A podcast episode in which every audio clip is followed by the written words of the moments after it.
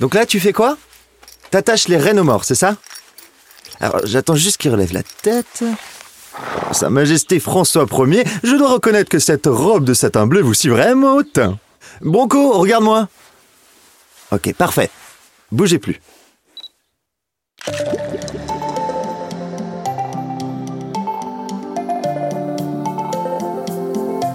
Salut, moi c'est Alex. J'habite à Paris, je suis infirmier et photographe à mes heures perdues. Cette année, je me suis fixé un défi. Partir un maximum à l'aventure à moins de deux heures de chez moi.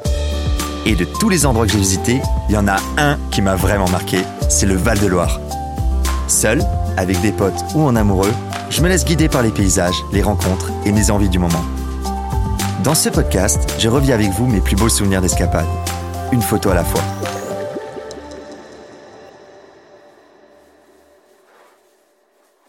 Plus globalement, entre 1450 et 1550, il y a beaucoup, beaucoup de choses qui se passent. Et après, François Ier, c'est un personnage qui est très haut en couleur. Et c'est l'époque de Rabelais. Enfin voilà, il y a quelque chose de très, euh, de très vivant, très organique. Le costume aide beaucoup. Le costume aide beaucoup à, se sentir un petit peu royal, à se sentir un peu au-dessus du, du commun des mortels, à planer un petit peu comme ça. Et franchement, tu m'étonnes quand tu vois le costume. En fait, Vincent, c'est le pote de. Attends, non, faut que je prenne l'histoire du début. À partir du moment où j'ai commencé mes virées ligériennes, je savais qu'il y avait un incontournable de taille, les châteaux. J'en avais jamais visité avant, donc je me suis dit que j'allais commencer par le plus grand, le château de Chambord. Pour te la faire courte, le château a été construit à la demande de François Ier. François Ier, c'est le roi emblématique de la Renaissance. C'était un bâtisseur, un explorateur, un guerrier, un mécène. C'était aussi un chasseur, et c'est d'ailleurs pour ça qu'il a ordonné la construction du château. Finalement, il n'y dormira que 42 jours en 32 ans de règne. Bon, tu doutes bien que toutes ces infos, je les tiens de Marie. Ah oui, parce que cette fois-ci, c'est elle qui a tout organisé. Pour se faire un vrai week-end en amoureux, on est parti la veille en convoite et on a passé la nuit dans un bel hôtel juste à côté du château. Il fallait qu'on y soit dès l'ouverture parce qu'elle m'avait préparé une surprise. On a commencé notre balade par les jardins. Il n'y avait pas grand monde. Ça créait une ambiance assez unique, avec ce brouillard sur la pelouse. On aurait presque dit que le château était dans les nuages. Assez romantique, je t'avoue. Guidée par son téléphone, Marie m'emmène vers un bâtiment annexe. Les écuries du maréchal de Saxe. Elle pousse la porte d'entrée et on se retrouve à l'entrée des box. Comme si elle était chez elle, je te jure. Là, on trouve Vincent en train de nourrir les chevaux. C'était lui la surprise.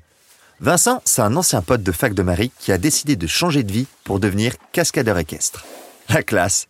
Elle m'en avait déjà parlé, mais on ne s'était jamais rencontrés il avait aménagé sa matinée pour nous faire découvrir les coulisses du spectacle qui se joue à Chambord depuis des années. François Ier, le roi chevalier. On commence notre visite privée par le tour des écuries. Alors ça c'est Inesperado, ça c'est Lakota, c'est la seule fille... Euh, ah non, il y a la mule aussi. Là on a Martini, après on a Bronco, hop là, c'est lui que j'aurai tout à l'heure, Morito et la mule Hermione c'est nos copains, nos compagnons, nos, confidents des fois même. Ils sont magnifiques. On continue à déambuler devant les box et on s'arrête devant Bronco, le chouchou de Vincent. Pas facile de discuter alors qu'il essaye de nous grignoter les poches. Bronco, hein, pas Vincent. Il essaye quand même de nous résumer le spectacle. Euh, Vincent, hein, pas Bronco. En fait, il retrace la vie de François Ier à travers plusieurs moments clés. Un tournoi en l'honneur de la victoire de Marignan, la bataille de Pavie, ses noces avec Éléonore de Habsbourg. Ça fait huit ans qu'il tourne, donc autant dire qu'il est rodé. Les représentations ont lieu au printemps et en été. Le reste de l'année, les chevaux sont en hivernage dans leur camp de base, à Salbris, dans le Loir-et-Cher. Aïe mordu. Suivant les configurations, euh, on peut être amené à faire du combat, de la voltige, euh, de la comédie, de la cascade évidemment. Donc euh, il y a vraiment beaucoup beaucoup de choses. ce spectacle-là, en tout cas, c'est un spectacle qui est très riche, très complet, avec beaucoup de fenêtres sur toutes les choses qu'on est capable de faire. Tout ça, ça donne 45 minutes de spectacle assuré par une dizaine de chevaux, des rapaces et une douzaine de comédiens. Le tout dans un cadre royal, avec, en toile de fond, une vue imprenable sur le château. Après Jean-François, le photographe canoïste, et Vincent, le cavalier cascadeur, mon métier d'infirmier m'a paru bien monotone tout d'un coup. Mais euh, c'est quoi en fait la journée type d'un cavalier au château de Chambord? Ça commence à 7h30 avec euh, une personne qui vient nourrir les chevaux. À 8h, on fait un petit point euh, sur le montoir des chevaux. Donc les chevaux qu'on va utiliser pour le spectacle et ceux qui vont être au repos. je fais la configuration du spectacle.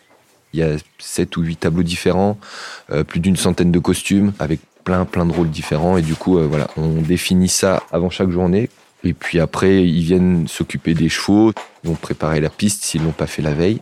On met en place euh, tous les éléments qui vont nous servir pour le spectacle, les lances, installer la lisse. Après, normalement, comme on est efficace, on a un petit temps de pause. Et puis après, on va détendre les chevaux à 11h sur les pelouses. Il y a deux personnes qui vont en prospection à 10h45. À 11h30, on rentre en coulisses. Aïe Mais c'est pas vrai ça Tête de nœud. Et du coup, 11h45, euh, le spectacle. Après, on, est sur les pelouses, on, échange avec le public. C'est un moment de détente aussi pour les chevaux, on les fait brouter et tout ça. Après, on douche les chevaux. On s'occupe des chevaux, on leur file à manger. Pause jusqu'à 14h45. Après, à partir de 15h, reprospection. 15h15, détente des chevaux sur les pelouses. 15h45, on rentre en coulisses. On se prépare. 16h, deuxième spectacle. 17h, on a fini. On douche les chevaux, on s'en occupe, on les nourrit. Et en général, vers 18h, on a fini. Les chevaux, il n'y a pas de week-end, il n'y a pas de vacances. Et après, euh, il faut avoir une certaine condition physique aussi. Bon, euh, j'ai su que c'était pas pour moi quand il a parlé de bonnes conditions physiques. De toute façon, la dernière fois que je suis monté à cheval, ça devait être en colo quand j'avais 10 ans. Marie lui demande ce qui lui plaît tant dans sa relation avec eux. Déjà, ça fait 500 kilos. c'est massif, il y a un côté très, euh, très sauvage dans l'énergie et quand on arrive à, être en, en harmonie, en symbiose avec ça, il y a des moments un peu de grâce quand même. C'est très grisant comme sensation. Bronco est visiblement d'accord, car il coupe Vincent dans son élan en frottant vigoureusement sa tête contre son bras, pour un câlin. ou une friandise peut-être. Voilà, c'est ce genre de moments qu'on essaie de créer avec eux, de complicité, qui vont nous permettre d'être vraiment en, accord et en harmonie avec eux euh, pendant les spectacles ou dès qu'on va avoir euh, à les emmener sur des plateaux de tournage un peu particuliers. Oui, bien.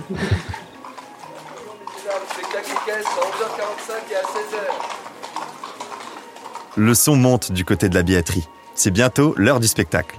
Vincent nous emmène dans les coulisses, le temps de se mettre en costume. C'est génial de voir toute la troupe s'affairer on déplace les rapaces, on selle les chevaux, on enfile les côtes de maille. Avec Marie, on se sert dans un petit coin pour ne pas déranger. Avant d'enfourcher Bronco, Vincent nous fait signe d'aller nous installer dans les gradins, à côté des spectateurs déjà nombreux. Et là, ça commence.